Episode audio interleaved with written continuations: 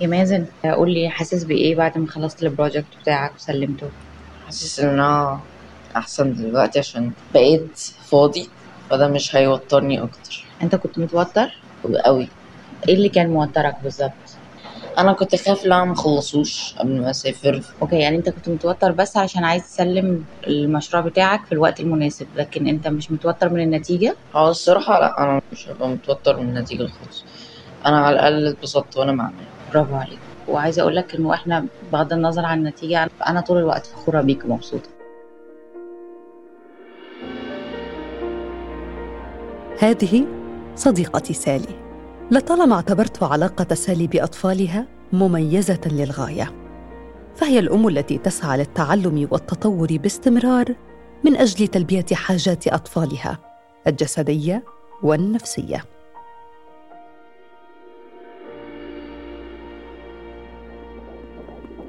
تنشأة طفل سوي نفسيا رحلة تبدأ مع النبضة الأولى لقلب صغيرك.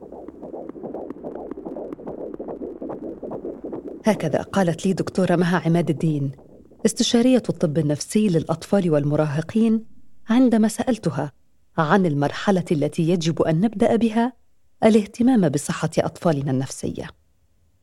الحمل هي بداية الصحة النفسية للطفل. لأن الصحة النفسية للأم أثناء الحمل هي اللي بتكون فيها كل حاجة في الطفل مخ الطفل والتطور بتاعه كله بيحصل يعني جزء كبير منه بيحصل أثناء الحمل.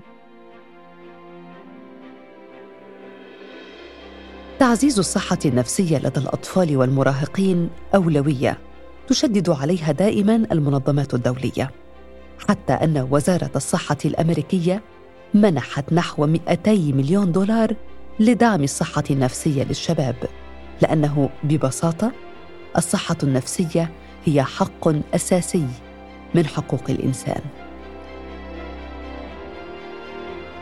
أنا يسرى أمين وهذه حلقة جديدة من بودكاست مرايا.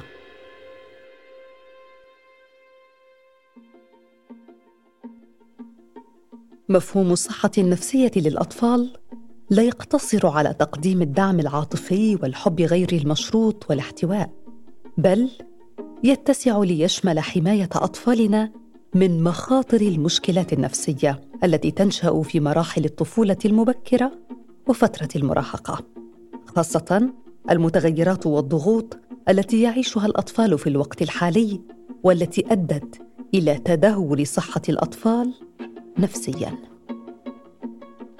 ومع كشف المنظمات الدولية ومنها الأمم المتحدة عن الارتفاع المقلق في معدل حالات إيذاء الذات والانتحار بين الأطفال والشباب حول العالم كان لابد لنا من وقفة. كيف أنقذ أطفالي وأجنبهم مخاطر لا حصر لها؟ الإجابة تبدأ من هنا.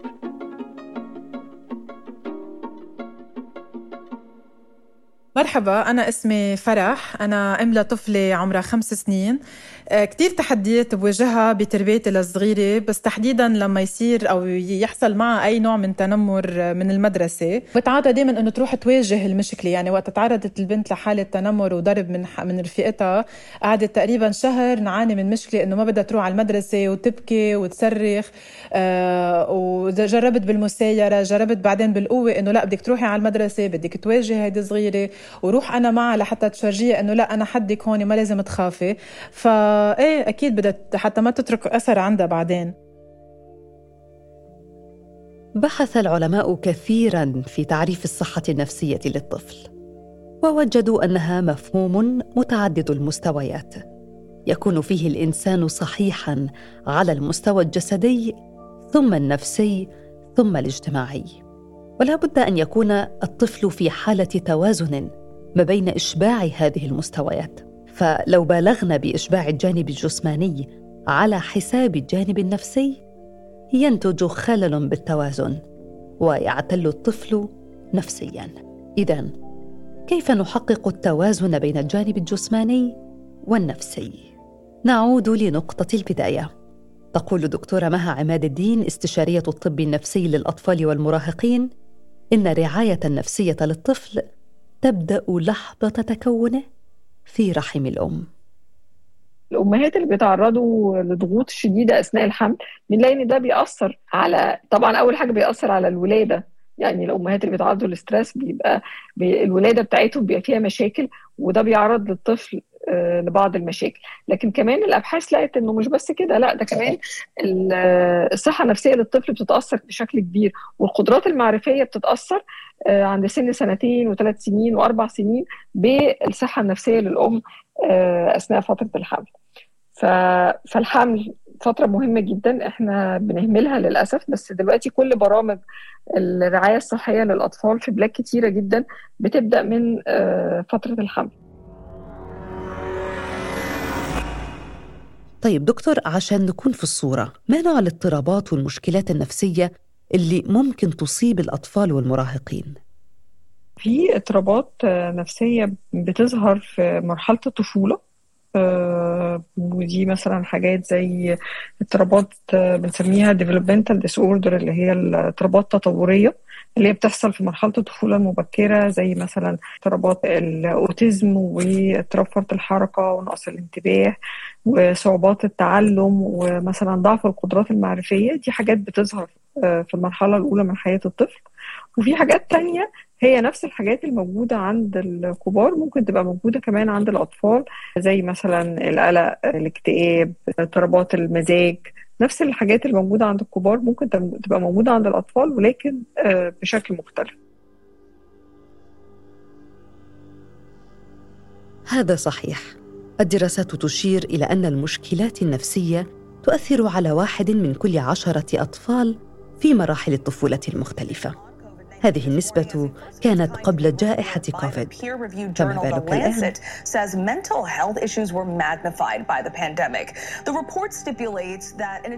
في عام 2019 أي قبل سنة واحدة من ضرب وباء كورونا العالم كان هناك نحو 60 مليون طفل ومراهق يعانون اضطرابات نفسية من بينها القلق ماذا عن اليوم؟ بعد معاناة الناس من الجائحة وتداعياتها وتدهور الوضع الاقتصادي والأزمات المتنقلة. علاوة على ذلك لا يزال الوصم والتمييز يشكلان عائقا أمام الحصول على الرعاية المناسبة. ليس هناك أفضل من الأطفال للحديث عما يعانون منه نفسيا.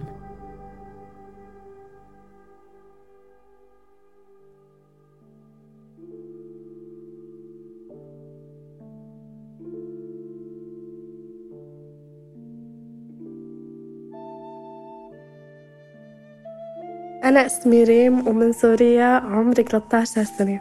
وبعمري ما درست وهلأ عم بحاول أتعلم ورفقاتي بيتنمروا علي لأنه ما بدرس. وبيتنمروا علي كمان لأنه أمي بتشتغل بالبيوت. وبخجل قدامهم وبروح على البيت وبقلها لأمي ما تشتغلي بتقلها بدنا نعيش. وبقلها إنه ما تحاولي تشتغلي وبي بيقلي خلص تعال تطلعي مع رفقاتك إنه إذا بتنمروا عليكي بتخجلي قدامهم. أنا أكتر شي بيخوفني بهالحياة العتمة وبخاف أكتر شي إنه أفقد أهلي كلياتهم. وبحب إنه نضل عايشين مع بعض. أنا اسمي حسن من حلب. حلمي من أنا وصغير فوت على مدرسة. بس حلمي ما تحقق. وأنا أكتر شي بضايقني لما أصحابي وصاحب المحل لما بيتنمروا علي إنه أنا عم بشتغل وما بدرس. بحياتي ما فتت مدرسة وماني مثل مثل العالم مثلا في عالم عايشة حياتها واللي بدها بتعملها إنه أنا ما إلي قدرة أعمل اللي هن عم بيعملوه. أنا اسمها ليا عمري 15 سنة في مدرسة فرير جميزة. أنا من أكتر القصص اللي بتخوفني هي أخسر حدا من أهلي لأنه هن بيكونوا أشخاص معلقة كتير فيهم. وإذا في شي بضايقني إذا حدا جرب يقعد يقرب ثوبي وأنا صراحة ما يكون إلي جلادة. حط له حدوده لأنه مش الكل بينحمل بالحياة بالنهاية.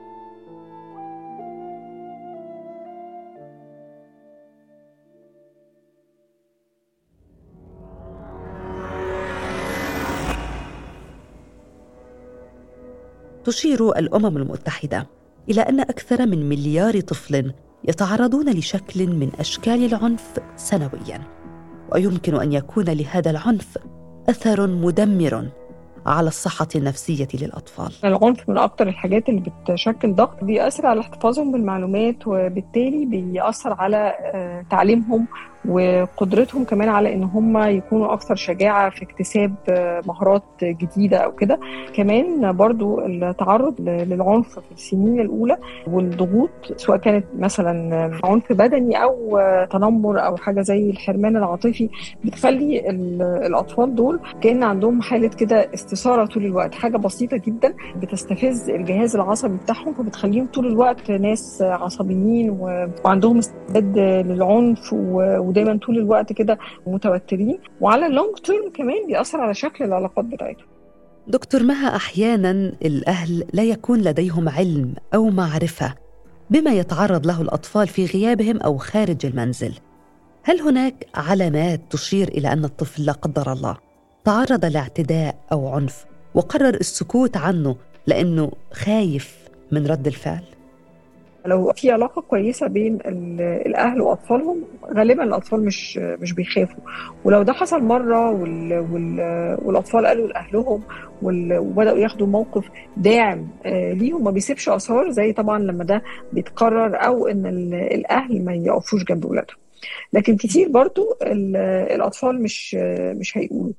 فلو بدأنا نلاقي إن الأطفال مثلا بدأوا آه، يخافوا يروحوا أماكن معينة أو بدأوا يقولوا مثلا إنه في راجل ليه شكل معين آه، بيخوفه أو إن هو مثلا طفل يكون بطل يتبول على نفسه بدا يتبول على نفسه أو حصل تغير في سلوكه آه، بشكل مفاجئ.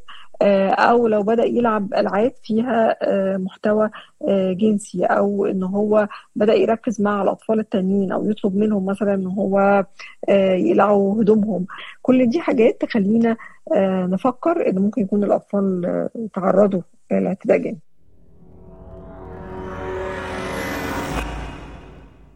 دكتور مها متى يحتاج الطفل لتدخل طبي أو إرشاد نفسي؟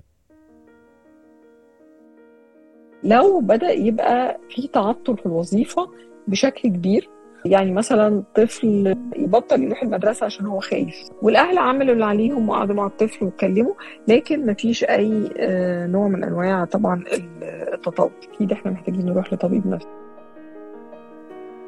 من أبرز التخوفات التي تصيب الآباء والأمهات عندما نصل لمرحلة العلاج طبيعة العلاج. هل هو علاج كلامي أو معرفي سلوكي؟ أم يتطور الأمر ويصل للعلاج الدوائي؟ على حسب طبعا يعني الحدة بتاعه الأعراض وقد إيه هو مأثره على حياته.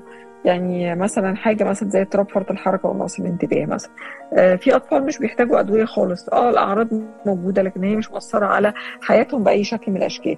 لكن لو طفل ذكي جدا ولكن من كتر ما هو عنده آه، تشتت هو مش قادر يركز في المدرسة وبالتالي بيجيب درجات آه، وحشة جدا أو عامل مشاكل سلوكية كبيرة جدا في المدرسة مأثرة على ثقته بنفسه ما عندوش أصحاب. أكيد ساعتها يعني نحمد ربنا إن الحمد لله إنه في مشكلة وان في دواء.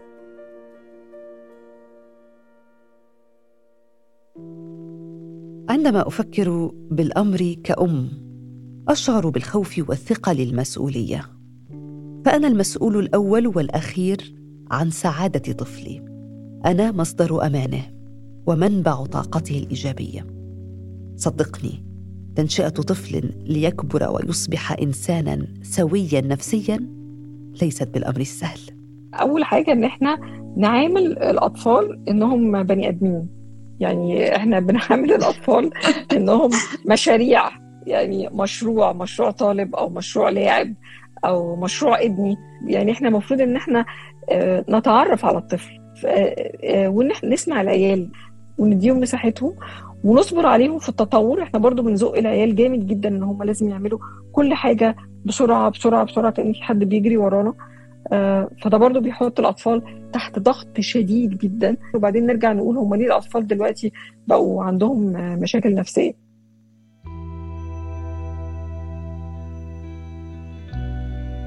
ألا أخبرك عن فعل بسيط يساهم في تحسين نفسية أطفالك ويعزز الثقة بينكما ويبني جسورا للتواصل بينك وبين طفلك. اللعب هذا ليس كلامي. هذا كلام منظمة الأمم المتحدة للطفولة والأمومة يونيسف. بأن الأطفال الذين يلعبون بانتظام مع والديهم هم أقل عرضة للإصابة بالقلق والاكتئاب والعدوانية ومشاكل النوم. وأيضا خلال مشاركة اللعب يتعرف طفلك على مدى الحب والأهمية التي يحظى بهما لديك. لذا ابتسم. وشارك اللعب واستمتع بكل لحظة. أنا يسرى أمين وهذا بودكاست مرايا.